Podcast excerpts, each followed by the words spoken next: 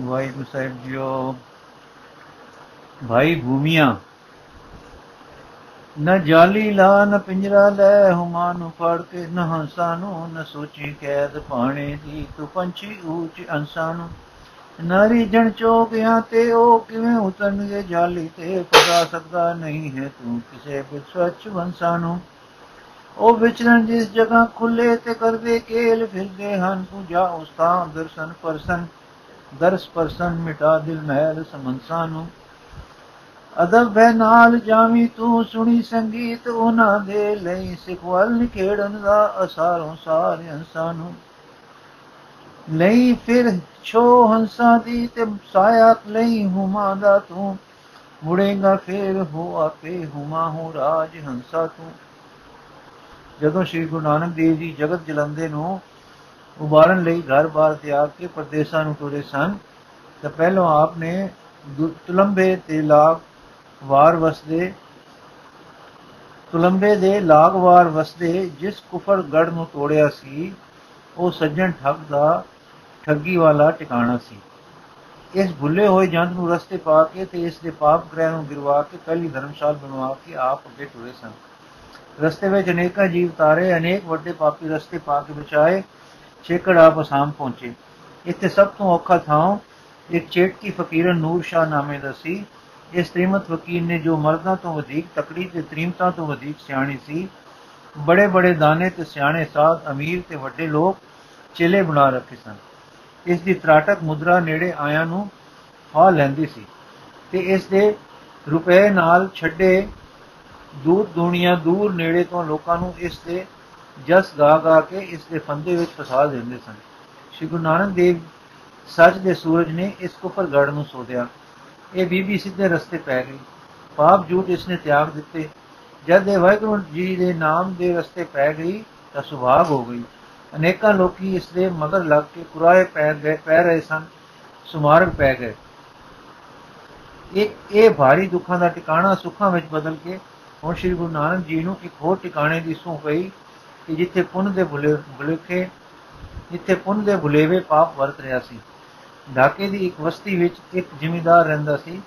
ਜਾਪਦਾ ਹੈ ਕਿ ਇਹ ਗਿਰਾਂ ਢਾ ਕੇ ਗਿਰਾਂ ਢਾਕੇ ਦੇ ਇਲਾਕੇ ਵਿੱਚ ਕਿਤੇ ਸੀ। ਇਹ ਆਦਮੀ ਸੀ ਤਾਂ ਜ਼ਿਮੀਂਦਾਰ, ਪਰ ਇਸ ਦਾ ਕੀਤਾ ਇਹ ਗੱਲ ਹੋ ਚੁੱਕੀ ਸੀ ਕਿ ਇਹ ਦਿਨ ਨੂੰ ਰਹਾ ਖੇੜਿਆਂ ਵਿੱਚ ਤੇ ਹੋਰ ਥੇ ਧਾੜੇ ਮਾਰਦਾ ਮਰਵਾਉਂਦਾ ਸੀ ਤੇ ਰਾਤ ਵੇਲੇ ਚੋਰੀਆਂ ਕਰਵਾਉਂਦਾ ਸੀ। ਇਸ ਤਰ੍ਹਾਂ ਮਾਲ ਪਦਾਰਥ ਬਹੁਤ ਹੱਥ ਆ ਜਾਣ ਕਰਕੇ ਇਸ ਪਾਸ ਚੋਰ ਤੇ ਧਾੜਵੀ ਨੌਕਰ ਵੀ ਸਨ। ਪਰੰਤੂ ਇਸ ਭੁੱਲੇ ਹੋਏ ਜੀਵ ਨੂੰ ਇਹ ਸੋਚੀ ਕਿਤੋਂ ਪਈ ਹੋਈ ਸੀ ਕਿ ਪਾਪ ਉਹਨਾਂ ਦੇ ਬਦਲੇ ਵਟਾਂਦਰਾ ਖਾ ਜਾਂਦੇ ਹਨ। ਇਸ ਕਰਕੇ ਇਸ ਨੇ ਆਪਣੇ ਘਰ ਵਿੱਚ ਲੰਗਰ ਵਾਂਗੂ ਸਦਾ ਬ੍ਰਤ ਵੀ ਲਾਇਆ ਹੋਇਆ ਸੀ। ਇਤਨਾ ਖੁੱਲਾ ਸੀ, ਇਹ ਸਦਾ ਬ੍ਰਤ ਕਿ ਜੋ ਜੀਵ ਆਵੇ ਤ੍ਰਿਪਤ ਹੋ ਕੇ ਜਾਵੇ, ਕਿਸੇ ਨੂੰ ਨਾ ਨਹੀਂ ਸੀ। ਇਸ ਜ਼ਿਮੀਂਦਾਰ ਨੇ ਜਿਸ ਨੂੰ ਭੂਮੀਆਂ ਕਰਕੇ ਲਿਖਿਆ ਹੈ ਆਪਣੇ ਗਿਰਾਂ ਦੇ ਲੋਕਾਂ ਨੂੰ ਕਹਿ ਛੱਡਿਆ ਸੀ ਕਿ ਜੇ ਕੋਈ ਸਾਧ ਫਕੀਰ ਆਵੇ, ਮੇਰੇ ਘਰ ਗੱਲ ਦਿਓ, ਮਤ ਕੋਈ ਹੋਰ ਕਿਸੇ ਅਤਿਥੀ ਨੂੰ ਆਪਣੇ ਘਰ ਰੱਖੇ। ਜੇ ਕੋਈ ਰੱਖੇਗਾ, ਤਾਂ ਮੈਂ ਉਸ ਦਾ ਘਰ-ਬਾਰ ਲੁੱਟ, ਲੁਟਾ ਦਿਆਂਗਾ। ਇਸ ਦਾ ਸਦਾ ਬ੍ਰਤ ਅੱਠੇ ਪੈਰ ਚੱਲਦਾ ਰਹਿੰਦਾ ਸੀ। ਕਿਸੇ ਵੇਲੇ ਕੋਈ ਆਵੇ, ਰੋਟੀ ਖਾ ਕੇ ਜਾਂਦਾ ਸੀ। ਇਸ ਭੁੱਲੇ ਹੋਏ ਜੀਵ ਨੂੰ ਇੱਕ ਉਮਤ ਪਈ ਹੋਈ ਸੀ ਕਿ ਮੇਰੇ ਅੰਨ ਨਾਲ ਮੇਰਾ ਭਲਾ ਹੁੰਦਾ ਪਿਆ। ਮੈਂ ਜੋ ਧਾੜੇ ਚੋਰੀਆਂ ਦੇ ਪਾਪ ਕਰਦਾ ਕਰਾਉਂਦਾ ਹਾਂ, ਉਹ ਮੈਨੂੰ ਨਹੀਂ ਲੱਗਦੇ।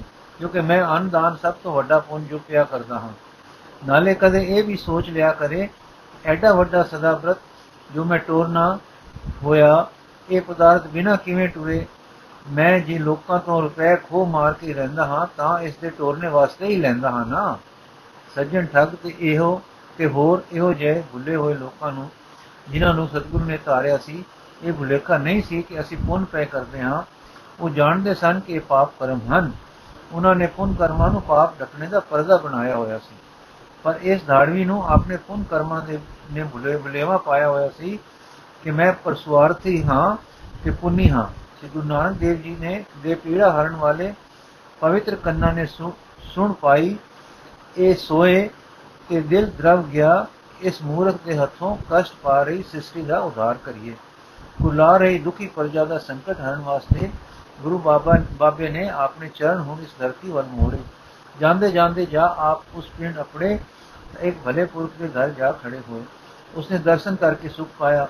ਚਿਤ ਕੇ ਤੋਸ ਕੇ ਸੇਵਾ ਭਾਵ ਕਰਾਂ, ਅੰਗ ਖੁਲਾਵਾਂ ਤੇ ਰਾਤ ਪਾਸ ਰੱਖਾਂ। ਐਸੇ ਸੋਹਣੇ ਰੂਪ ਰੰਗ ਵਾਲੇ ਸਾਧੂ ਕਦੇ ਨਹੀਂ ਦਿਖੇ ਪਰ ਫਿਰ ਭੂਮੀਏ ਦੇ ਭੈ ਕਰਕੇ ਡਰਿਆ, ਕਹਿਣ ਲੱਗਾ, ਆਓ ਜੀਓ ਆਇਆ ਨੂੰ। ਬੈਠੋ, ਆਰਾਮ ਕਰੋ, ਸੇਵਾ ਦੱਸੋ। ਇਹ ਆਪ ਦਾ ਘਰ ਹੈ। ਪਰ ਇਹ ਹੰਸ ਰੂਪ ਜੀ ਸਾਨੂੰ ਆਪਣੇ ਗਿਰਾਂ ਦੇ ਚੌਧਰੀ ਦਾ ਡਰ ਹੈ, ਜੋ ਵੱਡਾ ਜ਼ਿਮੀਂਦਾਰ ਤੇ ਵੱਡੇ ਵੱਡੇ ਪਦਾਰਥ, ਬੜੇ ਪਦਾਰਥ ਵਾਲਾ ਹੈ। ਤੇ ਬੜਾ ਸਦਾ ਬਰਤ ਤੇ ਬੜਾ ਸਦਾ ਬਰਤ ਲਾਇਆ ਹੋਇਆ ਹੈ। ਸੋ ਆਏ ਗਏ ਦੇ ਵਾਸਤੇ। ਉਸ ਦਾ ਹੁਕਮ ਹੈ ਕਿ ਮਤ ਕੋਈ ਆਪਣੇ ਘਰ ਕਿਸੇ ਆਏ ਸੰਤ, ਫਕੀਰ, ਅਭਿਆਗਤ ਦਾ ਉਤਾਰਾ ਕਰਾਏ, ਕਿ ਸੇਵਾ ਭਾਵ ਕਰੇ। ਸਭ ਕੋਈ ਜੋ ਆਵੇ, ਮੇਰੇ ਘਰ ਪਹੁੰਚਾ ਦਿਓ। ਜੇ ਕੋਈ ਮੇਰੀ ਆਗਿਆ ਬੰਨੇਗਾ, ਉਸ ਦਾ ਘਰ ਮੈਂ ਬਨ ਲਵਾਂਗਾ। ਸੋ हे ਦੇਵ ਮੂਰਤੀ ਭਗਵਾਨ ਆਓ, ਮੈਂ ਆਪ ਨੂੰ ਉਸ ਦੇ ਘਰ ਪਹੁੰਚਾਵਾਂ ਇਹ ਕਹਿ ਕੇ ਸਤਿਗੁਰੂ ਜੀ ਨੂੰ ਨਾਲ ਲੈ ਕੇ ਟੁਰ ਪਿਆ ਤੇ ਦੁਰਦਾ ਜਾਂਦਾ ਅਸਮਾਨਾਂ ਵੱਲ ਤੱਕਿਆ ਤੇ ਹਾਂ ਵਾਂਗੂ ਹਾਂ ਮਾਰ ਕੇ ਠੰਡਾ ਸਾਹ ਲੈ ਕੇ ਕਹਿਣ ਲੱਗਾ, ਇਹ ਨੀਲੇ ਨੀਲੇ ਪਰਦੇ ਦੇ ਓਲੇ ਰਹਿਣ ਵਾਲਿਆ, ਇਸ ਭੂਮੀ ਨੇ ਜਗਤ ਦੇ ਤਾਂ ਧਨ ਮਾਲ ਖੋ ਲਏ, ਪਰ ਸਾਡੇ ਪੁੰਨ ਕਰਮ ਵੀ ਖੋ ਲਏ। ਅਸੀਂ ਭਲਾਈ ਕਿਸ ਮੌਕੇ ਤੇ ਕਰੀਏ ਕਿ ਆਪਣੇ ਲਈ ਪੁੰਨਾਂ ਦਾ ਤੋਸਾ ਕਦੋਂ ਲਈਏ? ਚੰਗਾ ਹੋਵੇ ਜੋ ਇਹ ਸਾਡੇ ਵੀ ਘਰ-ਬਾਰ ਲੁੱਟ ਲਵੇ ਪਰ ਸਾਨੂੰ ਨੇਕੀਆਂ ਤਾਂ ਨਾ ਵੰਜੇ ਇੱਕ ਕਹਿ ਇਹ ਕਹਿ ਹੋਰ ਸੋਚੀ ਪੈ ਗਿਆ ਕਿ ਜੇ ਸਾਡਾ ਸਭ ਕੁਝ ਖੋ ਲਵੇ ਤਾਂ ਫਿਰ ਪੁੰਨ ਕਾਦੇ ਨਾਲ ਕਰਾਂਗੇ? ਅੱਛਾ, ਭਾਵੀ ਪ੍ਰਬਲ ਹੈ। ਸੋ हे ਮਨ ਸੋ। ਇਹਨਾਂ ਨੂੰ ਭੂਮੀਏ ਦਾ ਘਰ ਆ ਗਿਆ। ਉਹ ਬੰਦਾ ਸਤਗੁਰਾਂ ਨੂੰ ਸਾਥੀਆਂ ਸਣੇ ਉੱਤੇ ਛੋੜ ਕੇ ਨਮਸਕਾਰ ਕਰਕੇ ਚਲਾ ਗਿਆ। ਜਦ ਭੂਮੀਏ ਨੂੰ ਖਬਰ ਹੋਈ ਕਿ ਮੇਰੇ ਘਰ ਕੋਈ ਬੜੇ ਤੇਜ ਰੂਪ ਵਾਲਾ ਸੰਤ ਆਇਆ ਹੈ, ਉਸ ਦੇ ਨਾਲ ਉਸ ਦੇ ਦੇਸ਼ ਦਾ ਕੋਈ ਹੋਰ ਸਾਧੂ ਵੀ ਹੈ ਠੀਕ ਹੈ ਕੋਈ ਹੋਰ ਸੰਤ ਹੈ, ਤਾਂ ਉਹ ਆਦਰ ਕਰਨ ਲਈ ਆਇਆ ਤੇ ਬੜੇ ਭਾਵ ਨਾਲ ਸੋਹਣੇ ਟਿਕਾਣੇ ਬਿਠਾ ਕੇ ਲੱਗਾ ਖਾਤਰਦਾਰੀ ਕਰਨ। ਦਰਸ਼ਨ ਕਰਕੇ ਠੰਡ ਪਈ। ਦਿਲ ਨੂੰ ਕਹਿਣ ਲੱਗਾ, ਇੱਕ ਐਸਾ ਸੋਹਣਾ ਦੀਦਾਰ ਅੱਗੇ ਨਹੀਂ ਸੀ ਕਦੇ ਦਿੱਤਾ। ਖਿੱਚ ਪਵੇ ਸੋ ਮਿੱਠੇ ਲੱਗਣ ਸੋ। ਪਰ ਸਮਝ ਨਾ ਆਵੇ ਸੋ ਕਿਉਂ? ਭੂਮੀ ਨੇ ਪਹਿਲਾਂ ਬਚਨਾਂ ਦਾ ਆਦਰ ਭਾਵ ਕੀਤਾ। ਫਿਰ ਚਰਨ ਧੋਤੇ ਤੇ ਫਿਰ ਆਖਣ ਲੱਗਾ, ਜੀਓ ਸੰਤ ਜੀ, ਅਨ ਭੋਜਨ ਤਿਆਰ ਹੈ, ਆਓ ਆਪ ਜੀਵੋ। ਸਤਿਗੁਰੂ ਜੀ ਨੇ ਆਖਿਆ ਭਾਈ ਭਲਾ ਹੋਵੀ ਅਸਾਂ ਨੂੰ ਪਹਿਲੋਂ ਦੱਸ, ਜੋ ਤੂੰ ਕਿਰਤ ਕੀ ਕਰਦਾ ਹੈ। ਇਹ ਸੁਣ ਕੇ ਭੂਮੀ ਦੇ ਜੀਵ ਵਿੱਚ ਇੱਕ ਟੋਆ ਜਿਹਾ ਪੈ ਗਿਆ। ਸੋਚਣ ਲੱਗਾ ਕਿ ਜੇ ਮੈਂ ਆਪਦਾ ਹਾਂ ਕਿ ਮੈਂ ਚੋਰੀ ਕਰਦਾ ਤੇ ਧਾੜੇ ਮਾਰਦਾ ਹਾਂ, ਤਾਂ ਗੱਲ ਕੁਝ ਹੀ ਹੋਈ ਤੇ ਕੁਝ ਪੂਰ ਮਾਰਦਾ ਹਾਂ ਤੇ ਇਹ ਪੂਰੇ ਭਾਂਡੇ ਜਾਪਦਿਆਂ ਲੱਖ ਲੈਣਗੇ। ਜੋ ਇਹ ਕਿਤੇ ਕਿਸੇ ਵੈਰੀ ਦੇ ਮੂੰਹ, ਵੈਰੀ ਤੋਂ ਸੂ ਸੂ, ਸੁਣੀ ਆਏ ਹੋਣ ਕਿ ਮੇਰਾ ਕਿੱਤਾ ਮਾਰਨਾ ਤੇ ਖੋਣਾ ਹੈ ਤਾਂ ਮੂੰਹ ਤੇ ਸ਼ਰਮਿੰਦਿਆ ਕਰ ਦੇਣਗੇ। ਕਿਵੇਂ ਇਹਨਾਂ ਅੱਗੇ ਕੋਲ ਕਹਾ? ਜਿਸ ਵੇਲੇ ਇਸ ਦਾ ਮਨ ਇਸ ਤਰ੍ਹਾਂ ਦੀਆਂ ਸੋਚਾਂ ਵਿੱਚ ਸੀ, ਸ੍ਰੀ ਗੁਰੂ ਜੀ ਇਸ ਦੇ ਚਿਹਰੇ ਵੱਲ ਪਵਿੱਤਰ ਨਜ਼ਰ ਪਾ ਕੇ ਤੱਕ ਰਹੇ ਸਨ। ਇਸ ਨਜ਼ਰ ਨਾਲ ਇਸ ਦੇ ਪਾਪ ਇਸ ਦੇ ਅੰਦਰ ਕੰਮ ਪਏ, ਮਨ ਤੇ ਕੰਮ ਪਏ ਸਨ ਤੇ ਮਨ ਨੇ ਸੋਝੀ ਵੱਲ ਰੁਕ ਕਰ ਲਿਆ, ਪਰ ਕਿਸੇ ਘਬਰਾ ਜਿਹੇ ਵਿੱਚ। ਇਸ ਘਬਰਾ ਵਿੱਚ, ਇਸ ਦੁਚਤਾਈ ਵਿੱਚ ਜੋ ਅੰਦਰ ਰੜਕਾ ਰੇੜਕਾ ਪਿਆ, ਉਸ ਨਾਲ ਮੱਖਣ ਵਾਂਗ ਸੱਚ ਉੱਪਰ ਕਰ ਆਇਆ। ਉਸ ਦੇ ਮੂੰਹੋਂ ਨਿਕਲ ਗਿਆ, ਦਾਤਾ ਮੇਰੇ, ਰੋਜ਼ੀ ਮੇਰੀ ਮਾੜੀ ਹੈ, ਕਿਰਤ ਮੇਰੀ ਚੰਗੀ ਨਹੀਂ। ਤੁਸੀਂ ਪੁੱਛੇ ਹੈ, ਦੱਸ, ਮੈਨੂੰ ਡਰ ਲੱਗਦਾ ਹੈ ਸੱਚ ਬੋਲਣ ਤੋਂ। ਪਰ ਸੱਚ ਇਹ ਹੈ, ਜੇ ਕਿ ਮੈਂ ਦਿਨੇ ਰਾਹ ਖੜੇ ਟੁੱਟਦਾ ਹਾਂ, ਰਾਤੀ ਚੋਰੀਆਂ ਕਰਵਾਉਂਦਾ ਹਾਂ, ਪਰ ਇੱਕ ਗੱਲ ਜੇ ਮੈਂ ਲਾਉਂਦਾ ਭਲੇ ਅਰਥ ਹਾਂ। ਸਦਾ ਬ੍ਰਤ ਮੇਰਾ ਜੋ ਜਾਰੀ ਹੈ, ਆਇਆ ਗਿਆ ਸਾਧ ਸੰਤ ਸਭ ਰੋਸਾ ਵਰਸਾ ਕੇ ਜਾਂਦਾ ਹੈ। ਇੱਥੋਂ। ਦੂਰੋਂ ਦੂਰੋਂ ਸਾਧੂ ਸੰਤ ਇੱਥੇ ਆਉਂਦੇ ਹਨ ਤੇ ਮੈਂ ਸੇਵਾ ਕਰਦਾ ਹਾਂ ਹਰ ਤਰ੍ਹਾਂ ਨਾਲ। ਸਭ ਸੰਤ ਪਸੰਦ ਜਾਂਦੇ ਹਨ। ਆਖਦੇ ਹਨ, ਜੋ ਤੇਰੇ ਜੈਸਾ ਪੁਨੀ ਤੂੰ ਹੀ ਤੂੰ ਹੀ ਹੈ। ਸੋ ਮੈਂ ਜਿਨ੍ਹਾਂ ਪਾਸ ਹੈ, ਉਹਨਾਂ ਤੋਂ ਖੁੰਦਾ ਹਾਂ, ਅਭਿਆਗਤਾ ਨੂੰ ਵਰਸਾਉਂਦਾ ਹਾਂ। ਸਤਿਗੁਰੂ ਮੁਸਕਰਾਏ ਤੇ ਕਹਿਣ ਲੱਗੇ, ਭਲਾ ਹੋ ਵੀ ਸੱਚ ਬੋਲਿਆ ਦਾ ਬੋਲਿਆ ਹੀ ਭੂਮੀ ਅੱਗੇ ਤਾਂ ਹੀ ਨਾਲ ਕਦੇ ਨਹੀਂ ਕਿਸੇ ਮੈਂ ਤੋਂ ਐਦਾ ਪੁੱਛਿਆ ਐਦਾ ਪੁੱਛਿਆ, ਤੇ ਨਾ ਮੈਂ ਕਦੇ ਆਪਣੇ ਮੂੰਹ ਆਪਣਾ ਮੜਪਣ ਆਪ ਮੰਨਿਆ ਹੈ, ਪਰ ਇਹ ਸੰਤ ਤੇ ਨੈਣਾ ਵਿੱਚ ਪਤਾ ਨਹੀਂ ਕੀ ਹੈ। ਅੱਜ ਪਹਿਲਾ ਦਿਨ ਹੈ, ਮੈਂ ਕੰਬਿਆ ਹਾਂ ਕਿ ਆਪਣਾ ਕੀਤਾ ਆਪ ਕਹਿ ਦਿੱਤਾ ਹੈ। ਲੋ ਹੁਣ ਆਓ ਭੋਜਨ ਪਾਓ, ਸਤਿਗੁਰੂ ਜਦ ਭਾਈ ਤੇ ਸਦ ਭਾਈ ਤੇਰੀ ਕਮਾਈ ਤੂੰ ਆਪ ਮਾੜੀ ਦੱਸੀ ਹੈ, ਤਾਂ ਤੇਰਾ ਭੋਜਨ ਫਕੀਰਾਂ ਦੇ ਖਾਣ ਦਾ ਨਹੀਂ ਹੈ। ਭੂਮੀਆਂ, ਜਦ ਸਭ ਕੁਝ ਮੈਂ ਭਲੇ ਅਰਥ ਲਾਉਂਦਾ ਹਾਂ, ਤਾਂ ਵੀ ਕਮਾਈ ਵਿੱਚ ਦੋਸ਼ ਹੈ, ਸਤਿਗੁਰੂ। ਜਿਨ੍ਹਾਂ ਨੂੰ ਤੂੰ ਮਾਰਦਾ ਹੈ, ਖੁੰਦਾ ਹੈ, ਉਹ ਰੋਂਦੇ ਹਨ। ਦੁਖੀ ਹੁੰਦੇ ਹਨ। ਦਸ ਉਸ ਪਦਾਰਥ ਨਾਲ ਬੀਜੇ ਪੁੰਨ ਕਿਸ ਤਰ੍ਹਾਂ ਉਗ ਸਕਦੇ ਹਨ? ਸਬੂਤ ਦਾਣੇ ਬੀਜੇ ਤਾਂ ਉਗਦੇ ਹਨ। ਕਦੇ ਦਾਲ ਵੀ ਬੀਜੀ ਉਗੀ ਹੈ? ਭੂਮੀਆ ਸੋਚੀ ਪੈ ਗਿਆ। ਉਸ ਦੇ ਪਾਪ ਕੰਬੇ। ਜ਼ਖਮੀ ਕੀਤੇ, ਲੁੱਟੇ, ਖੋਏ, ਮਾਰੇ, ਲੋਕ ਤਰਫਦੇ ਰੋਂਦੇ ਬਦ ਸੀਸਾਂ ਦਿੰਦੇ, ਸਭ ਅੱਖਾਂ ਅੱਗੇ ਆ ਗਏ। ਇੱਕ ਮੈਦਾਨ ਐਸੇ ਕਸ਼ਟ ਵਿੱਚ ਦੁਖੀਆਂ ਦਾ ਭਰਿਆ ਹੋਇਆ ਨਜ਼ਰੇ ਪੈ ਗਿਆ। ਭੂਮੀਆ ਫਿਰ ਕੰਬਿਆ। ਸਤਗੁਰ ਦੇ ਇਲਾਹੀ ਨੈਣ ਉਸ ਦੇ ਮੱਥੇ ਨੂੰ ਦੇਖ ਰਹੇ ਸਨ। ਪਰ ਭੂਮੀਆ ਦੇਖ ਰਿਹਾ ਸੀ, ਤੜਫਣੀਆਂ ਵਿਲਕਣੀਆਂ ਉਸ ਨੂੰ ਮਿਲ ਰਹੀਆਂ ਵੱਧ ਅਸੀਸਾਂ ਨੂੰ। ਕੁਝ ਦੇਰ ਐਉਂ ਹੋ ਹਵਾ ਕੇ ਹਵਾ ਕੇ ਫੇਰ ਉਸ ਦੇ ਮਨ ਅਗੋਂ ਇਹ ਦਰਸ਼ਨ ਦੂਰ ਹੋ ਗਿਆ। ਫਿਰ ਸਤਗੁਰਾਂ ਦੇ ਚਰਨਾਂ ਵੱਲ ਤੱਕਿਆ ਤੇ ਆਖਣ ਲੱਗਾ, ਤੁਸੀਂ ਠੀਕ ਕਿਹਾ ਹੈ, ਪਰ ਹੁਣ ਤੁਸੀਂ ਭੋਜਨ ਪਾਓ ਜੋ ਮੇਰਾ ਭਲਾ ਹੋਵੇ। ਭਲੇ ਭਲੇ ਇੱਥੇ ਅੰਨ ਪਾ ਗਏ ਹਨ। ਉਹਨਾਂ ਦੀਆਂ ਅਸੀਸਾਂ ਦਾ ਪੁੰਨ ਫਲ ਵੀ ਤਾਂ ਮੈਨੂੰ ਮਿਲੇਗਾ ਨਾ, ਕਰੋ ਮੇਰ ਸਤਗੁਰ ਭਾਈ ਇਹ ਕਿਰਤ ਛੋੜ ਧਰਮ ਕਿਰਤ ਕਰ ਤਾਂ ਤੇਰਾ ਭਲਾ ਹੋਵੇਗਾ ਰਤ ਨਾਲ ਲਿਬੜਿਆ ਧਨ ਅਸੀਸਾਂ ਨਾਲ ਧਰਮ ਧਨ ਨਹੀਂ ਬਣ ਸਕਦਾ ਜੋ ਤੂੰ ਫੇੜੇ ਹਨ ਫੇੜਿਆਂ ਦਾ ਦੁੱਖ ਤੂੰ ਸਹਿਣਾ ਹੈ ਤੇਰੇ ਫੇੜਿਆਂ ਦਾ ਦੁੱਖ ਤੇਰੇ ਘਰੋਂ ਖਾਣ ਵਾਲਿਆਂ ਨਹੀਂ ਸਹਿਣਾ ਦੇਖ ਜੇ ਕਿਸੇ ਦਿਨ ਤੂੰ ਰਾਜੇ ਦੇ ਧਏ ਚੜ ਗਿਆ ਤਾਂ ਸੂਲੀ ਕੌਣ ਚੜੇਗਾ ਤੂੰ ਕਿ ਤੇਰੇ ਘਰ ਖਾ ਗਏ ਸਾਧ ਫਕੀਰ ਇਸੇ ਤਰ੍ਹਾਂ ਵਿਚਾਰ ਲੈ ਕਿ ਧਰਮ ਜਿੱਥੇ ਤੁਲੇਗਾ ਤੂੰ ਉੱਥੇ ਮਰੀਏਗਾ। ਆਪਣੇ ਅੰਦਰ ਜਾਤੀ ਮਾਰ। ਪਾਪ ਕਰ ਕਰਕੇ ਤੇਰਾ ਮਨ ਕਠੋਰ ਹੋ ਗਿਆ ਹੈ। ਉੱਥੇ ਦਇਆ ਨਹੀਂ ਉਪਜਦੀ। ਪਰਮੇਸ਼ਰ ਦਾ ਭਾਵ ਨਹੀਂ ਪੈਂਦਾ। ਹਾਂ, ਤੇਰੀ ਨੀਅਤ ਵਿੱਚ ਜੋ ਨੇਕੀ ਦਾ ਕੁਝ ਮਾੜਾ ਮਾੜਾ ਖਿਆਲ ਰਿਹਾ ਹੈ, ਉਹ ਮਰਿਆ ਨਹੀਂ ਉਸ ਦਾ ਸਦਕਾ ਅੱਜ ਤੂੰ ਸੱਚ ਬੋਲਿਆ ਹੈ। ਤੇਰੇ ਇਸ ਸਦਕੇ, ਸੱਚ ਦੇ ਸਦਕੇ ਤੇਰੇ ਤੇ ਮਿਹਰ ਹੋ ਸਕਦੀ ਹੈ, ਪਰ ਤਾਂ ਜੇ ਤੂੰ ਅੱਗੋਂ ਨੂੰ ਇਹ ਕਿੱਤਾ ਛੋੜ ਦੇਵੇਂ ਤੇ ਧਰਮ ਕਿਰਤ ਕਰੇ। ਧਰਮ ਦੀ ਕਿਰਤ ਵਿੱਚੋਂ ਭਲੇ ਅਰਥ ਲਾਵੇਂ ਤਾਂ ਤੇਰਾ ਦਿੱਤਾ ਥਾਂ ਪਵੇਗਾ। ਦੁਨੀਆ ਸੋਚਣ ਲੱਗ ਪਿਆ, ਸਿਰ ਫੇਰਨ ਲੱਗ ਪਿਆ। ਉਹ ਉਹ ਦੀ ਆਵਾਜ਼ ਆਵੇ ਤੇ ਬੰਦ ਹੋ ਜਾਵੇ। ਫਿਰ ਮੱਥੇ ਤੇ ਹੱਥ ਫੇਰ ਕੇ ਕਹਿਣ ਲੱਗਾ हे ਚੀਰਵੀ ਨਜ਼ਰਾਂ ਵਾਲਿਆ, ਅੰਦਰ ਵਿਨ ਗਤਿਆਈ। ਕੀ ਆਖਾਂ, ਝੂਠ ਬੋਲਣ ਦੀ ਹਿੰਮਤ ਹਾਰ ਗਈਆਂ। ਵਲਾ ਕਰਨ ਭੁੱਲ ਗਿਆਈ। ਤੂੰ ਕੋਈ ਆਪ ਸੱਚ ਹੈ ਜੋ ਤੇਰੇ ਸਾਹਮਣੇ ਝੂਠ ਆਉਂਦਾ ਨਹੀਂ। ਮੇਰੇ ਅੰਦਰ ਹੀ ਅੰਦਰ ਲੁਕਦਾ ਜਾਂਦਾ ਹੈ ਜੇ ਰਤਾ ਭੋਰਾ ਸੱਚ ਮੇਰੇ ਅੰਦਰ ਹੈ ਉਹ ਹਮਲੇ ਮਾਰ ਮਾਰ ਮੂੰਹ ਚੜ ਬਾਹਰ ਆਉਂਦਾ ਪਿਆ ਹੈ ਮੇਰੇ ਤੇ ਮੇਰ ਕਰ ਤੇ ਮੇਰੇ ਕੀਤੇ ਹੋਏ ਕਰਮ ਬਖਸ਼ ਦੇ। ਪਰ ਇਹ ਬਖਸ਼ਣਾ ਰੱਖ ਭਾਵੇਂ ਮਾਰ, ਮੇਰਾ ਹੋ ਚੁੱਕਾ ਹੈ ਸੁਭਾਵ ਇਹੋ ਚੋਰੀਆਂ ਤੇ ਧਾੜੇ, ਮੈਥੋਂ ਇਹ ਨਹੀਂ ਹੋ ਛੁੱਟਣੀ। ਮੇਰਾ ਤਾਂ ਲਹੂ ਇਹੋ, ਮੇਰਾ ਸੁਭਾਅ ਇਹੋ। ਪਿਓ ਇਹੋ, ਕੀਤਾ ਕਰਦਾ ਗਿਆ, ਦਾਦਾ ਇਹੋ ਕਰਦਾ ਰਿਹਾ। ਪਿਓ ਇਹੋ ਕੀਤਾ ਕਰਦਾ ਗਿਆ, ਦਾਦਾ ਇਹੋ ਕਰਦਾ ਰਿਹਾ, ਮੈਂ ਇਹੋ ਕਰਦਾ ਰਿਹਾ, ਪਰ ਮੈਂ ਨੇਕੀ ਤੇ ਲਾਇਆ ਤੇ ਆਪਣਾ ਕਮਾਇਆ। ਸਿਰ ਫੇਰ ਕੇ ਫੇਰ ਕੇ। ਪੂਰੀ ਗੱਲ, ਨਹੀਂ ਮੈਥੋਂ ਨਹੀਂ ਛੁੱਟ ਸਕਦਾ ਇਹ ਕੀਤਾ, ਪਰ ਸੁਣਿਆ, ਤੂੰ ਡਾਢਾ ਚੰਗਾ ਹੈ ਉਹ ਜਾਣੇ, ਦੋ ਘੜੀਆਂ ਹੋ ਲਈ ਅੱਖਾਂ, ਦੋ ਬੁਰਕੀਆਂ ਅੰਨ ਤੱਕ ਖਾ ਜਾ, ਸੱਚ ਸੋਚ ਕੇ। ਮੇਰੇ ਜਿਮੀ ਵੀ ਹੈ, ਉਸ ਦਾ ਅੰਨ ਹੁੰਦਾ ਹੈ। ਉਸ ਅੰਨ ਦੀ ਰੋਟੀ ਪਕਵਾ ਦਿੰਦਾ ਹਾਂ। ਕਿਵੇਂ ਮਨ ਭੋਜਨ ਪਾ ਇਹ ਮੇਰੇ ਤੇ ਮਿਹਰ ਕਰ। ਸਤਿਗੁਰੂ ਜੀ ਹੁਣ ਮਰਦਾਨੇ ਵੱਲ ਤੱਕੇ, ਮਰਦਾਨੇ ਰਬਾਬ ਛੋੜ ਦਿੱਤਾ, ਆਸਾ ਦੀਵਾਰ ਇਹ ਪੌੜੀ ਗਾਇਬ ਹੋਈ। ਸੱਚਾ ਸਾਹਿਬ ਏਕ ਤੂੰ, ਜਿਨ ਸੱਚੋ ਸੱਚ ਵਰਤਾਇਆ, ਜਿਸ ਤੂੰ ਦੇ ਤਿਸ ਮਿਲੈ ਸੱਚ, ਤਾਂ ਤਿਨੀ ਸੱਚ ਕਮਾਇਆ। ਸਤਗੁਰ ਮਿਲਿਆ ਸੱਚ ਪਾਇਆ, ਜਿਨ ਕੈ ਹਿਰਦੈ ਸੱਚ ਵਸਾਇਆ। ਮੂਰਖ ਸੱਚ ਨ ਜਾਣਨੀ ਮਨ ਮੁਕਤੀ ਜਨਮ ਗਵਾਇਆ। ਵਿੱਚ ਦੁਨੀਆ ਕਾਹੇ ਆਇਆ, ਵਿੱਚ ਦੁਨੀਆ ਕਾਹੇ ਆਇਆ। ਇਸ ਪੌੜੀ ਨੂੰ ਭੂਮੀ ਨੇ ਸੁਣਿਆ ਉਸ ਦੇ ਜੀਵ ਤੇ ਨਕਸ਼ ਵੱਜ ਗਿਆ ਕਿ ਸੱਚ ਕੋਈ ਬੜੀ ਅਮੋਲਕ ਚੀਜ਼ ਹੈ। ਆਪ ਸੱਚ ਬੋਲਿਆ, ਸਾਸੂ ਤੇ ਤੱਕ ਰਿਆ ਸੀ ਕਿ ਭਾਵੇਂ ਇਹ ਰੱਬ ਦਾ ਪਿਆਰਾ ਸੰ ਮੇਰੇ ਪੁੰਨਾ ਤੇ ਤਾਂ ਰੀਝ ਨਹੀਂ ਰਿਹਾ, ਪਰ ਉਹ ਸੱਚ ਦੀ ਕਦਰ ਪਾ ਰਿਹਾ ਹੈ। ਤੇ ਰੱਖਣ ਲੱਗਾ, ਤੁਸੀਂ ਸੱਚ ਦੇ ਪਿਆਰੇ ਹੋ। ਮੈਂ ਤਾਂ ਜਾਤਾ ਸੀ ਮੇਰੇ ਸੱਚ ਉੱਤੇ ਗੁੱਸੇ ਹੋਵੋਗੇ, ਪਰ ਤੁਸੀਂ ਮੇਰੇ ਪੁੰਨਾ ਤੇ ਨਹੀਂ ਰੀਝੇ। ਇੱਕ ਨਿੱਕੇ ਜਿਹੇ ਸੱਚ ਤੇ ਰੀਝੇ ਹੋ ਮੈਂ ਕੀ ਕਰਾਂ? ਮੈਂ ਸੋਚਿਆ ਹੈ, ਮੈਂ ਤਾਂ ਕਿਤਾ ਛੁੱਟਣਾ ਨਹੀਂ। ਸੱਚ ਦੇ ਪਿਆਰਿਆਂ ਨੂੰ ਮੈਂ ਪੂਰਾ ਬਚਨ ਕੀ ਦੇ ਦਿਆਂ? ਆਪ ਦੇ ਦਰ, ਕੂੜ ਦੀ ਸ਼ਾ ਜਾਂ ਕੋਈ ਨਹੀਂ ਦਿਸਦੀ। ਸਤਗੁਰ ਸੂਰਾ ਵੈਦ ਸੀ। ਉਹ ਜਾਣਦਾ ਸੀ ਕਿ ਇਸਨੇ ਇਹ ਵੀ ਨਿਰੋਲ ਸੱਚ ਕਿਹਾ ਹੈ। ਪੀੜੀਆਂ ਦਾ ਕੀਤਾ ਤੇ ਉਮਰਾਂ ਦਾ ਆਪਣਾ ਸੁਭਾਅ ਕਹਿਣੀ ਮਾਤਰ ਨਾਲ ਨਹੀਂ ਛੁੱਟ ਸਕਦਾ। ਇਹ ਪਾਪ ਵਿੱਚ ਪਥਰਾ ਗਿਆ ਦਿਲ ਸਹਿਜੇ ਸਹਿਜੇ ਜਨਰਮ ਹੋਵੇਗਾ। ਇਸ ਨੂੰ ਉਹ ਰਾਹ ਪਾਈ ਪਾ ਦਈਏ ਕਿ ਆਪੇ ਇਸ ਤੋਂ ਬੇਮਲੂਮੇ ਇਹ ਮਾੜਾ ਕੰਮ ਜੋ ਕਰ ਰਿਹਾ ਹੈ, ਛੁੱਟ ਜਾਏ। ਤਾਂ ਸ਼੍ਰੀ ਗੁਰੂ ਜੀ ਆਖਣ ਲੱਗੇ ਭੂਮੀਆਂ ਰੱਬ ਹੈ ਤੇ ਉਹ ਸਦਾ ਰਹਿਣਾ ਹੈ, ਹੋਰ ਸਭ ਨਾ ਮਰਨਾ ਹੈ। ਪਰ ਮਰ ਕੇ ਮਿਟ ਨਹੀਂ ਜਾਣਾ। ਮੂਲੋਂ ਫਿਰ ਰਹਿਣਾ ਹੈ। ਹਾਂ, ਜੀਵਨ ਨੇ ਰਹਿਣਾ ਹੈ ਕਿਸੇ ਰੰਗ।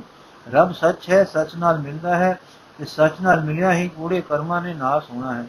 ਸਮਝ ਲੈ ਕਿ ਸੱਚ ਹੈ, ਸੱਚ ਬੋਲਣਾ ਤੇ ਸੱਚ ਹੈ, ਸੱਚ ਧਾਰਨਾ ਅੰਦਰ ਮਨ ਵਿੱਚ ਤੇ ਸੱਚ ਹੈ, ਸੱਚ ਨਾਲ ਇੰਨਾ ਪਿਆਰ ਕਰਨਾ ਕਿ ਭਾਵੇਂ ਕੋੜਾ ਲੱਗੇ ਸੱਚ ਸੁਣ ਕੇ ਪਰ ਉਸ ਨੂੰ ਪਿਆਰ ਕਰੇ ਇਸ ਕਰਕੇ ਕਿ ਇਹ ਸੱਚ ਹੈ ਜੇ ਇਉਂ ਕਰੇ ਤਾਂ ਫਿਰ ਸੱਚੀ ਸਿੱਖਿਆ ਲੈਣ ਦਾ ਉਸ ਨੂੰ ਧਾਰਨ ਦਾ ਫਲ ਆ ਜਾਂਦਾ ਹੈ ਸੱਚੀ ਸਿੱਖਿਆ ਧਾਰਨ ਨਾਲ ਹੀ ਮੁਕਤੀ ਦਾ ਦਰਵਾਜ਼ਾ ਖੁੱਲ ਜਾਂਦਾ ਹੈ ਸੱਚੀ ਸਿੱਖਿਆ ਹੈ ਉਸ ਦਾ ਨਾਮ ਪਰਮੇਸ਼ਰ ਜਿਵੇਂ ਆਪ ਸੱਚ ਹੈ ਤਿਵੇਂ ਉਸ ਦਾ ਨਾਮ ਸੱਚ ਹੈ ਉਸ ਸੱਚੇ ਨਾਮ ਦੀ ਕਰੋ ਕਰੇ ਆਰਾਧਨਾ ਹਾਂ ਸੱਚੇ ਨਾਮ ਨੂੰ ਧਿਆਵੇ ਇਉਂ ਕਿ ਇਸ ਦੇਹੀ ਨੂੰ ਧਰਤੀ ਜਾਣੇ ਜਿਵੇਂ ਧਰਤੀ ਵਾਹੀ ਤੇ ਸੁਹਾਗੇ ਨਾਲ ਬੰਨੀ ਸਾਦੀ ਦੀ ਹੈ, ਤਿਵੇਂ ਇਹ ਕਾਇਆ ਭਲੇ ਕਰਮਾ, ਪੁੰਨ ਦਾਨ ਕਰਨ ਤੇ ਸੱਚ ਬੋਲਣ ਤੇ ਸੱਚ ਧਾਰਨ ਨਾਲ ਸਾਧੀਦੀ ਹੈ।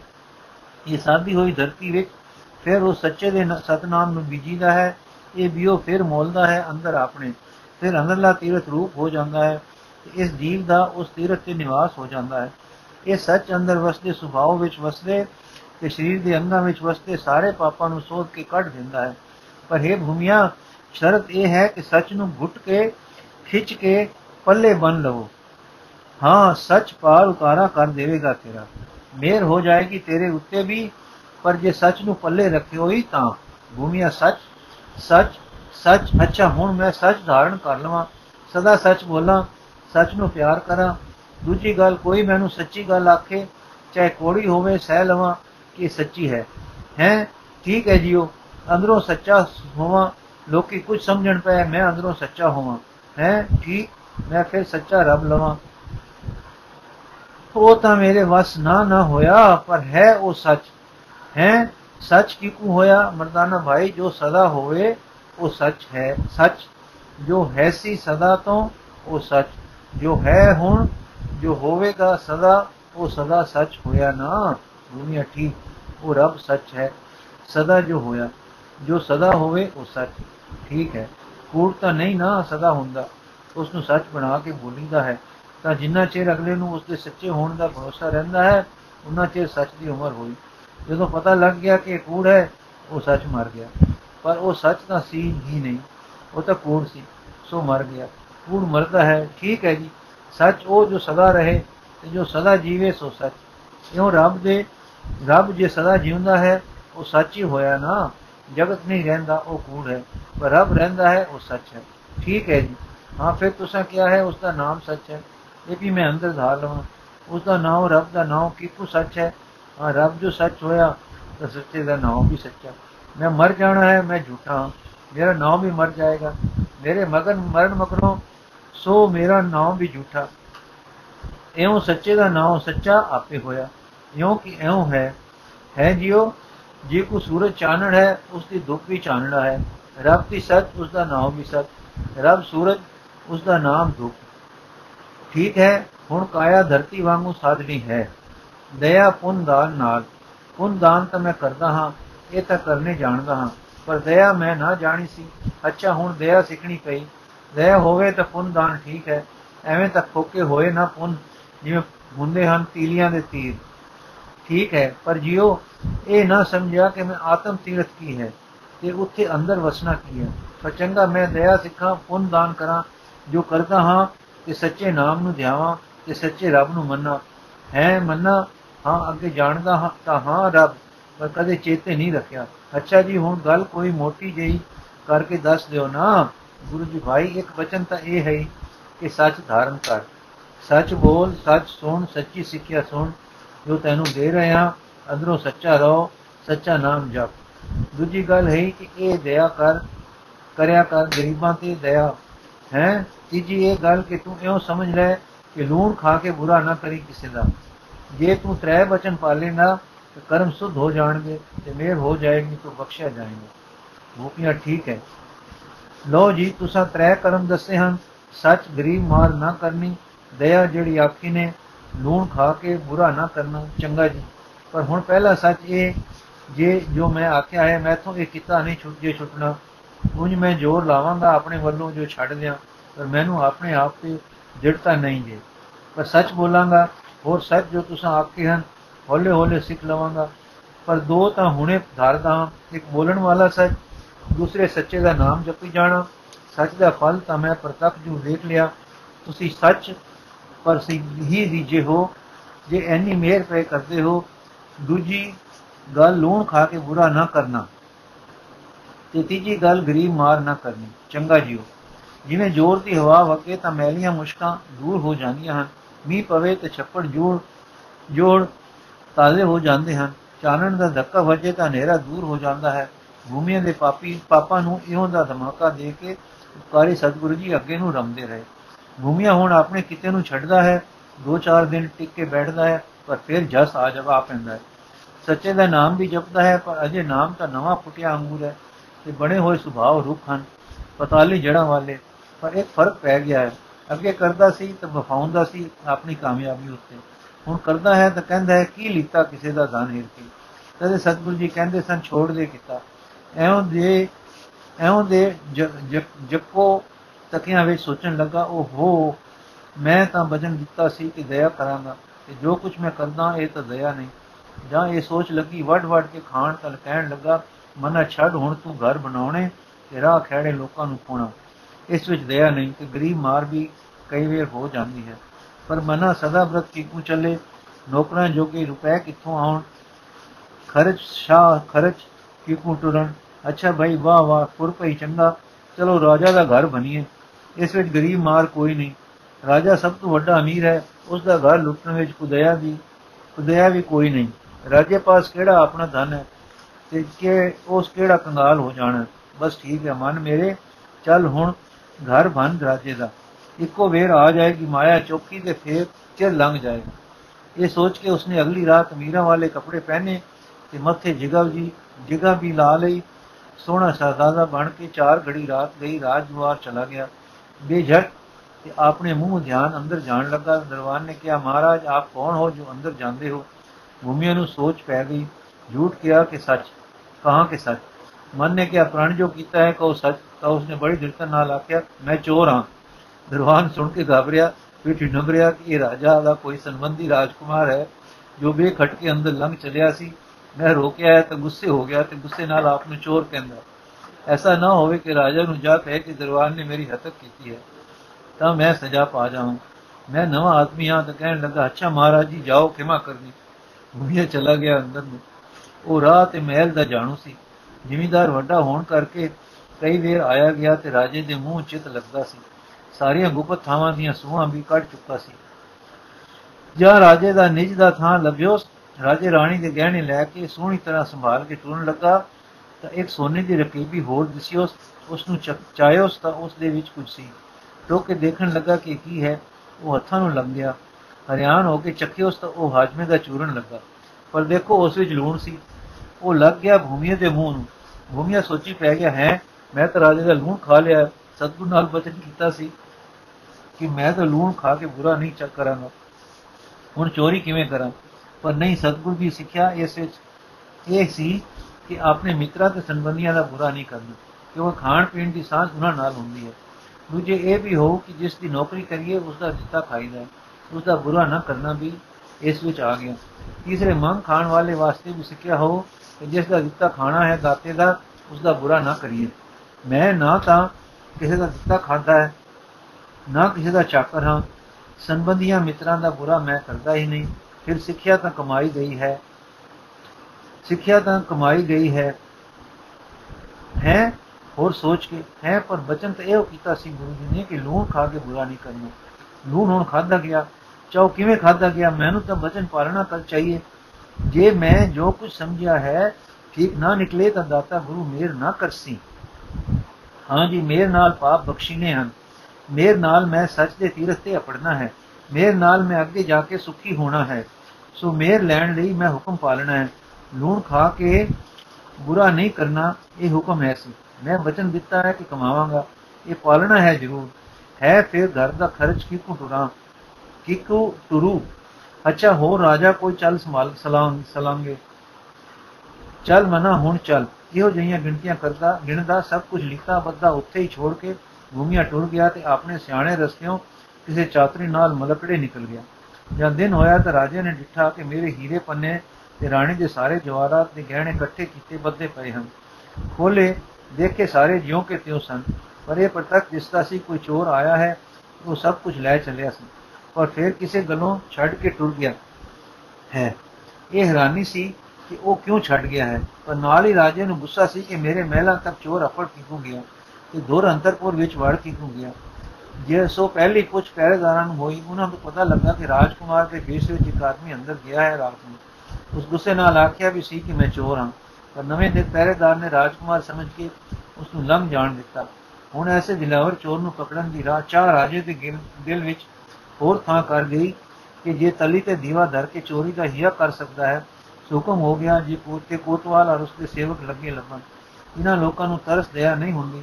ਇਹਨਾਂ ਲੋਕਾਂ ਦਾ ਪਾਪੀਆਂ ਨਾਲ ਵਾਹ ਪੈ ਕੇ ਹੋਰ ਇਹ ਹਰ ਕਿਸੇ ਨੂੰ ਮਾੜਾ ਸਮਝਣ ਲੱਗ ਜਾਂਦੇ ਹਨ। ਸੋ ਸਵੇਰ ਵਿੱਚ ਹੀ ਕਈ ਫੜੇ ਜਾਣ ਲੱਗ ਪਏ। ਕਈ ਦਿਨ ਬੀਤ ਗਏ, ਪਕੜ ਪਕੜਾਈ ਹੁੰਦੀ ਰਹੀ। ਜਦ ਕੋਈ ਪਤਾ ਨਾ ਲੱਗਾ ਤਾਂ ਮਾਰ ਕੁਟਾਈਆਂ ਤੁਰ ਪਈਆਂ। ਇਹ ਖਬਰ ਹੁਣ ਭੂਮੀਆਂ ਨੂੰ ਵੀ ਆ ਲੱਗੀ ਕਿ ਮੇਰੇ ਕੀਤੇ ਅਪਰਾਧ ਦੇ ਬਦਲੇ ਗਰੀਬ ਮਾਰ ਹੋ ਰਹੀ ਹੈ। ਬੇਗੁਨਾਹ ਫੜੇ ਜਾ ਰਹੇ ਹਨ। ਧਨ ਪੈਸੇ ਵਾਲੇ ਵਡੀਆਂ ਦੇ ਕੇ ਛੁੱਟ ਆਉਂਦੇ ਹਨ, ਪਰ ਗਰੀਬਾਂ ਦੀਆਂ ਪਈਆਂ ਖੱਲਾਂ ਉਧਰਦੀਆਂ ਹਨ। ਭੂਮੀਏ ਸੋਚਿਆ, ਸਤਗੁਰਾਂ ਦਾ ਤਾਂ ਮੈਨੂੰ ਹੁਕਮ ਸੀ ਕਿ ਗਰੀਬ ਮਾਰ ਨਹੀਂ ਕਰਨੀ ਤਾਂ ਗਰੀਬ ਮਾਰ ਹੋ ਰਹੀ ਹੈ।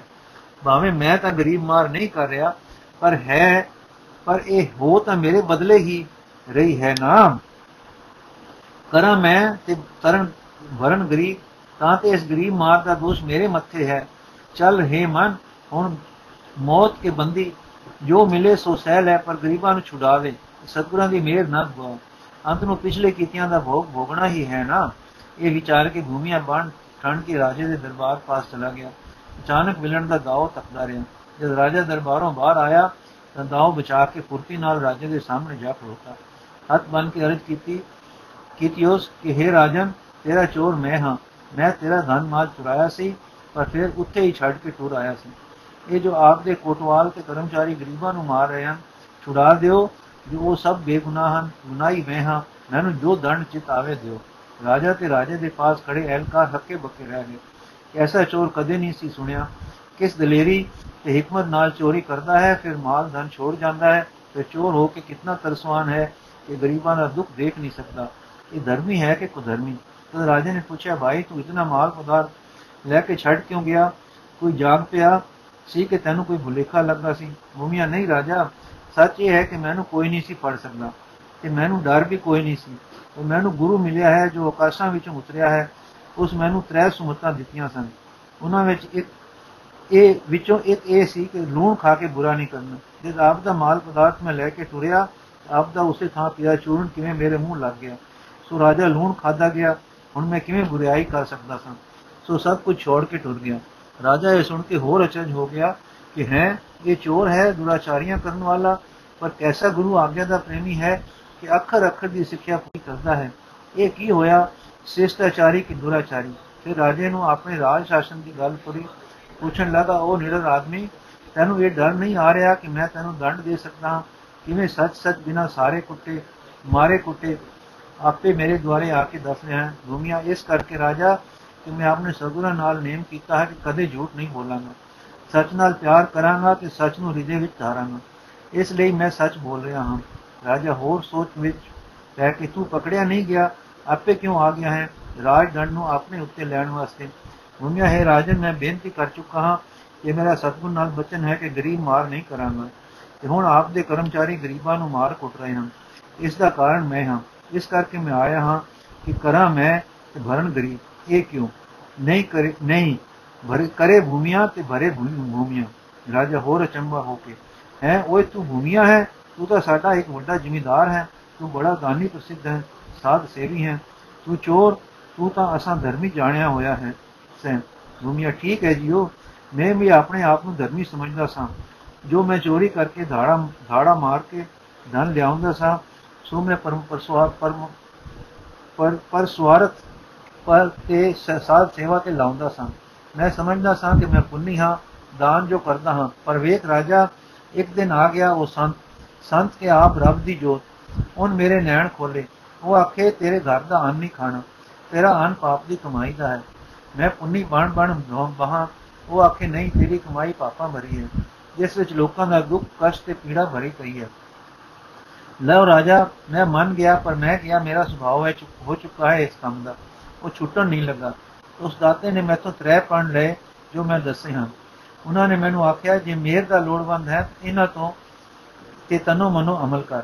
ਜਦ ਉਹ ਟੁਰ ਗਏ, ਮੈਂ ਉਹਨਾਂ ਦੇ ਤਿੰਨਾਂ ਹੀ ਹੁਕਮਾਂ ਤੇ ਅਮਲ ਕਰਨ ਲੱਗਾ। ਹੁਣ ਮੈਂ ਜਦ ਚੋਰੀ ਕਰਨ ਕੇ ਡਾਕੇ ਮਾਰਨ ਵਿੱਚ ਜਾਵਾਂ ਤਾਂ ਕਈ ਵਾਰ ਫਿਰ ਦੁਖੀ ਹੋ ਜਾਵਾਂ ਕਿ ਲੁਟੇਰਿਆਂ ਦਾ ਦੁੱਖ ਵੇਖ ਕੇ। ਅੱਗੇ ਤਾਂ ਮੈਂ ਦੁੱਖ ਦੇ ਕੇ ਦੁਖੀ ਨਹੀਂ ਸਾ ਹੁੰਦਾ। ਜਿਵੇਂ ਸ਼ਿਕਾਰੀ ਮਰਦੇ ਪਸ਼ੂ ਪੰਛੀਆਂ ਦੀ ਤੜਫਣੀ ਵੇਖ ਕੇ ਉਦਾਸੀ ਨਹੀਂ ਖਾਂਦੇ ਜਿਵੇਂ ਮੈਂ ਵੀ ਇਨਸਾਨਾਂ ਦੀ ਤੜਫਣੀ ਮਿਲਪਣੀ ਉੱਤੇ ਨਾ ਪਸੀਜਣ ਨੂੰ ਬਹਾਦਰੀ ਸਮਝਦਾ ਸਾਂ। ਪਰ ਹੁਣ ਗੁਰੂ ਕੀ ਦਸੀ ਦਇਆ ਉਪਜਣ ਲੱਗ ਪਈ। ਨਾਲੇ ਉਹਨਾਂ ਕਿਹਾ ਸੀ ਕਿ ਇਹ ਕਿੱਤਾ ਛੋੜ ਦੇ, ਮਾੜਾ ਹੈ ਪਰ ਮੈਂ ਤੋਂ ਛੁੱਟੇ ਨਾ। ਪਰ ਜਦ ਹੁਣ ਮੈਂ, ਹੁਣ ਜੋ ਕਿਸੇ ਨੂੰ ਖੁਆ ਤੋਂ ਦਇਆ ਉਪਜੇ। ਮੈਂ ਚਾਹਾਂ ਕਿ ਮੈਂ ਗਰੀਬਾਂ ਨੂੰ ਛੱਡਾਂ ਤੇ ਅਮੀਰਾਂ ਨੂੰ ਲੁੱਟਾਂ, ਪਰ ਕਈ ਵੇਰ ਪਤਾ ਨਾ ਲੱਗੇ ਕਿ ਅਮੀਰ ਹੈ ਕਿ ਗਰੀਬ। ਸੋ ਮੈਨੂੰ ਫਿਕਰ ਪਿਆ ਕਿ ਇਸ ਕੰਮ ਵਿੱਚ ਅਣਜਾਣੇ ਗਰੀਬ ਮਾਰ ਹੋ ਜਾਂਦੀ ਹੈ। ਇਸ ਕਰਕੇ ਮੈਂ ਕਿਹਾ, ਕਿਸੇ ਰਾਜੇ ਦਾ ਘਰ ਬਣ ਕੇ ਵਰਾਂ ਦੋ ਵਰੇ ਆਰਾਮ ਕਰਾਂ ਨਿਰਸੰਸੇ ਹੋ ਜਾਵਾਂ ਕਿ ਗਰੀਬ ਮਾਰ ਮੈਂ ਨਹੀਂ ਕਰ ਰਿਹਾ। ਜੋ ਕਰਕੇ ਰਾਜਾ, ਤੇਰੇ ਘਰ ਚੋਰੀ ਕਰਨ ਲਈ ਆਇਆ ਸਾਂ। ਇੱਥੇ ਗਰੀਬ ਮਾਰ ਨਾ ਕਰਨ ਨੇ ਹੁਣ ਤੇਰੇ ਸਾਹਮਣੇ ਲਿਆ ਖੜਾ ਕੀਤਾ ਹੈ। ਦੂਜੇ ਉਪਦੇਸ਼ ਨੂੰ ਖਾ ਕੇ ਬੁਰਾ ਨਹੀਂ ਕਰਨਾ ਨੇ ਮੈਂ ਤੋਂ ਤੇਰੀ ਚੋਤੀ ਕੀ, ਚੋਰੀ ਕੀਤੀ, ਦੌਲਤ ਛੁਟਵਾਈ ਸੀ। ਕਿਸੇ ਨੇ ਸਾਕਾਂ ਮਿੱਤਰਾਂ ਤੇ ਜਿਨ੍ਹਾਂ ਦਾ ਕਦੇ ਵੀ ਕੁਝ ਖਾਦ ਕੁਝ ਖਾਦਾ ਸੀ, ਉਹਨਾਂ ਦੇ ਬੁਰੇ ਕਰਨੋਂ ਰੋਕ ਲਿਆ ਹੈ। ਤੀਸਰੇ, ਇਸ ਪ੍ਰਾਣ ਨੇ ਕਿ ਸਦਾ ਸੱਚ ਬੋਲਾਂਗਾ, ਆਪ ਦੇ ਸਾਹਮਣੇ ਸਭ ਕੁਝ ਠੀਕ ਠੀਕ ਦੱਸ ਦੇਣ ਲਈ ਆਖਿਆ ਹੈ। ਹੁਣ ਜੋ ਜੀ ਕਰੇ, ਕਰੋ, ਮੈਂ ਭੋਗਣ ਲਈ ਤਿਆਰ ਹਾਂ। ਰਾਜਾ ਸੁਣ ਕੇ ਹੋਰ ਹਰਿਆਣ ਹੋਇਆ। ਸੋਚੇ ਕਿ ਇਸ ਦਾ ਗੁਰੂ ਕੋਈ ਅਚਰਜ ਅਕਲ ਦਾ ਕੋਟ ਹੈ। ਕਿ ਇਸ ਤਰ੍ਹਾਂ, ਕਿਸ ਤਰ੍ਹਾਂ ਇਸ ਤੋਂ ਪਾਪ ਕਰਮ ਛੁਡਵਾਏ ਸੋ ਜਸ ਬੁਰਾ ਹੁੰਦਾ ਹੈ, ਪਰ ਇਹ ਕਿਕੂ ਉਸ ਘੇਰੇ ਵਿੱਚ ਆ ਗਿਆ ਹੈ ਕਿ ਸਾਰਾ ਜਸ ਚੋਰੀ ਡਾਕੇ ਦਾ ਇਸ ਦਾ ਆਪੇ ਛੁੱਟ ਜਾਏ। ਪਰ ਹਾਂ, ਉਹ ਗੁਰੂ ਨਿਰਾ ਅਕਲ ਦਾ ਕੋਟ ਨਹੀਂ, ਜ਼ਰੂਰ ਤੇਜ ਵਾਲਾ ਹੈ, ਸਤਿਆ ਵਾਲਾ ਹੈ, ਕਿ ਜਿਸ ਦੇ ਆਖੇ ਦਾ ਐਡਾ ਡੂੰਘਾ ਅਸਰ ਡਾਕੂਆਂ ਅਤੇ ਚੋਰਾਂ ਤੇ ਹੁੰਦਾ ਹੈ, ਐਸੇ ਗੁਰੂ ਦੇ ਦਰਸ਼ਨ ਕਰਨੇ ਚਾਹੀਏ। ਰਾਜਾ ਫਿਰ ਖੁਸ਼ੀ ਨਾਲ ਮੁਸਕਰਾਇਆ ਤੇ ਕਹਿਣ ਲੱਗਾ, ਤੇਰਾ ਗੁਰੂ ਕਿੱਥੇ ਹੈ? ਭੂਮੀਏ ਕਿਹਾ, ਉਹ ਆਪਣੇ ਰੰਗ ਚਲੇ ਗਏ, ਪਤਾ ਨਹੀਂ ਕਿੱਧਰ। ਰਾਜਾ ਉਸ ਦਾ ਨਾਮ ਕੀ ਹੈ? ਭੂਮੀਆ ਮੈਂ ਤਾਂ ਨਾਮ ਪੁੱਛ ਨਹੀਂ ਸਾ ਸਕਿਆ। ਪਰ ਲੋਕਾਂ ਮੈਨੂੰ ਪਿੱਛੋਂ ਦੱਸਿਆ ਕਿ ਉਹ ਗੁਰੂ ਨਾਨਕ ਦੇਵ ਜੀ ਸੀਗੇ ਜੋ ਲਾਹੌਰ ਦੇ ਦੇਸ਼ ਤੋਂ ਆਏ ਸੀ। ਰਾਜਾ ਕੰਮ ਕੀ ਹੈ? ਉਹ ਜਿਸ ਨੂਰਸ਼ਾ ਨੂੰ ਸਵਾਰਿਆ ਹੈ, ਵਜ਼ੀਰ ਹਾਂ ਰਾਜਨ, ਉਹ ਹੈ ਗੁਰੂ ਨਾਨਕ। ਇੰਦਰ ਦੀ ਲੰਘ ਗਏ ਸੁਣੇ ਹਨ। ਰਾਜਾ ਜੀ ਜੀ ਵਿੱਚ ਸ਼ੌਕ, ਐਸੇ ਮਹਾ ਜੋਤੀ ਦੇ ਦਰਸ਼ਨ ਨਾ ਹੋਏ। ਭੂਮੀਏ ਨੂੰ, ਸੁਣ ਭਾਈ, ਤੂੰ ਆਪਣੇ ਮੂੰਹੋਂ ਅੱਜ ਆਪਣੇ ਪਾਪਾ ਨੂੰ ਮੰਨਿਆ ਹੈ। ਮੈਨੂੰ ਚਾਹੀਦਾ ਹੈ ਕਿ ਤੈਨੂੰ ਦੰਡ ਦੇਵਾਂ, ਪਰ ਦੰਡ ਦੇਣ ਨਾਲ ਤੂੰ ਕੈਦ ਵਿੱਚ ਜਾ ਕੇ ਤੰਗ ਪਵੇਂਗਾ। ਉੱਥੇ ਹੋਰ ਤੇਰੇ ਵਰਗੇ ਤੈਨੂੰ ਮਿਲਣਗੇ।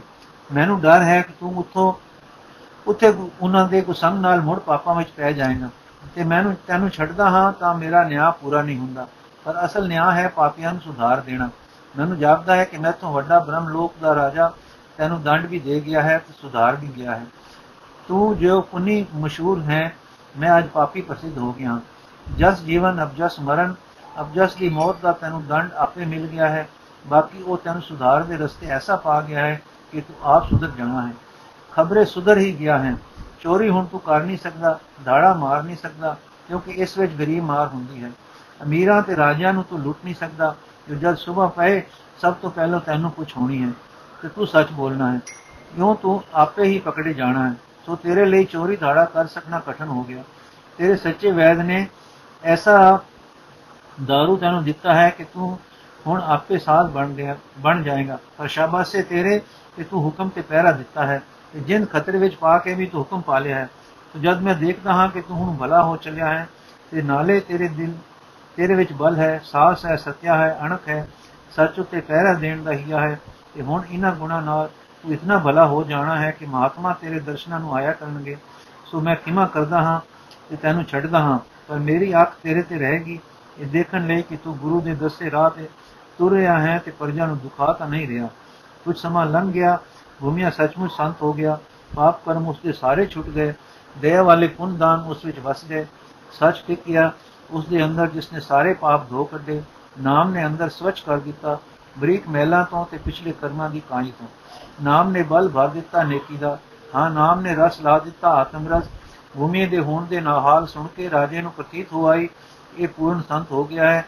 ਤਾਂ ਉਸਨੇ ਭੂਮੀ ਨੂੰ ਸੱਦ ਕੇ ਕਿਹਾ, ਮੈਂ ਤੈਨੂੰ ਗੁਰੂ ਧਾਰਨ ਕਰਦਾ ਹਾਂ। ਤੂੰ ਮੈਨੂੰ ਦਿਖਿਆ ਦੇ। ਤਾਂ ਭੂਮੀ ਆਖਿਆ, ਰਾਜਾ, ਮੈਂ ਤਾਂ ਅਜੇ ਸਿੱਖ ਵੀ ਨਹੀਂ ਹਾਂ। ਗੁਰੂ ਤਾਂ ਉਹ ਆਪ ਹੈ ਜਿਸ ਨੇ ਮੇਰੇ ਜੇ ਪਾਪੀ ਨੂੰ ਪਾਪ ਵਿੱਚੋਂ ਕੱਢ ਕੇ ਮੇਰ ਵਿੱਚ ਪਹੁੰਚਾ ਦਿੱਤਾ ਸੀ। ਰਾਜਾ, ਮੇਰ ਹੈ ਨਾਮ ਰਸ ਵਿੱਚ ਪਹੁੰਚ ਪੈਣਾ। ਮੈਨੂੰ ਸੋਝੀ ਆਈ ਹੈ, ਹੁਣ ਮੇਰ ਹੈ ਨਾਮ ਰਸ ਨਾਮ ਰਸ।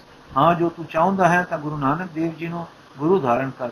ਰਾਜੇ ਨੇ ਕਿਹਾ, ਉਹ ਕਿੱਥੇ ਹਨ? ਤਾਂ ਭੂਮੀ ਨੇ ਕਿਹਾ ਕਿ ਉਹ ਤਾਂ ਦੂਰ ਚਲੇ ਗਏ ਹਨ। ਪਰ ਉਹ ਜਾਣਨ ਹਾਰ ਹਨ। ਪ੍ਰੇਮ ਦੀ ਆਵਾਜ਼ ਦੂਰ ਤੋਂ ਸੁਣਦੇ ਹਨ ਤੇ ਪ੍ਰੇਮ ਭਾਵ ਕਰਕੇ ਪ੍ਰਗਟ ਹੋ ਜਾਂਦੇ ਹਨ। ਉਹ ਧਰਮਸਾਲ ਬਣਾਓ, ਜਿੱਥੇ ਕੀਰਤਨ ਹੋਵੇ ਤੇ ਆਪ ਵੀ ਆ ਕੇ ਸੁਣਿਆ ਕਰ। ਕੀਰਤਨ ਰਾਜਾ, ਉਹ ਗੁਰੂ ਦਾ ਬਾਣੀ ਜਾਂ ਹੋਵੇ, ਗੁਰੂ ਦੀ ਬਾਣੀ ਦਾ ਹੋਵੇ, ਜੋ ਮੇਰੇ ਡੇਰੇ ਤੇ ਕੁਝ ਸੱਜਣ ਗੁਣ ਹੁਣ ਕਰਦੇ ਹਨ। ਗੁਰੂ ਜੀ ਤਾਂ ਤਦੋਂ ਚਲੇ ਗਏ ਸਨ, ਪਰ ਮੇਰੇ ਸੇਵਕ ਨੂਰ ਸ਼ਾਹ ਤੋਂ ਜਾ ਕੇ ਗੁਰੂ ਜੀ ਦੀ ਬਾਣੀ ਕੁਝ ਲਿਖ ਕੇ ਲੈ ਆਏ ਹਨ। ਉਸ ਦਾ ਅਸੀਂ ਕੀਰਤਨ ਕਰਦੇ ਹਾਂ।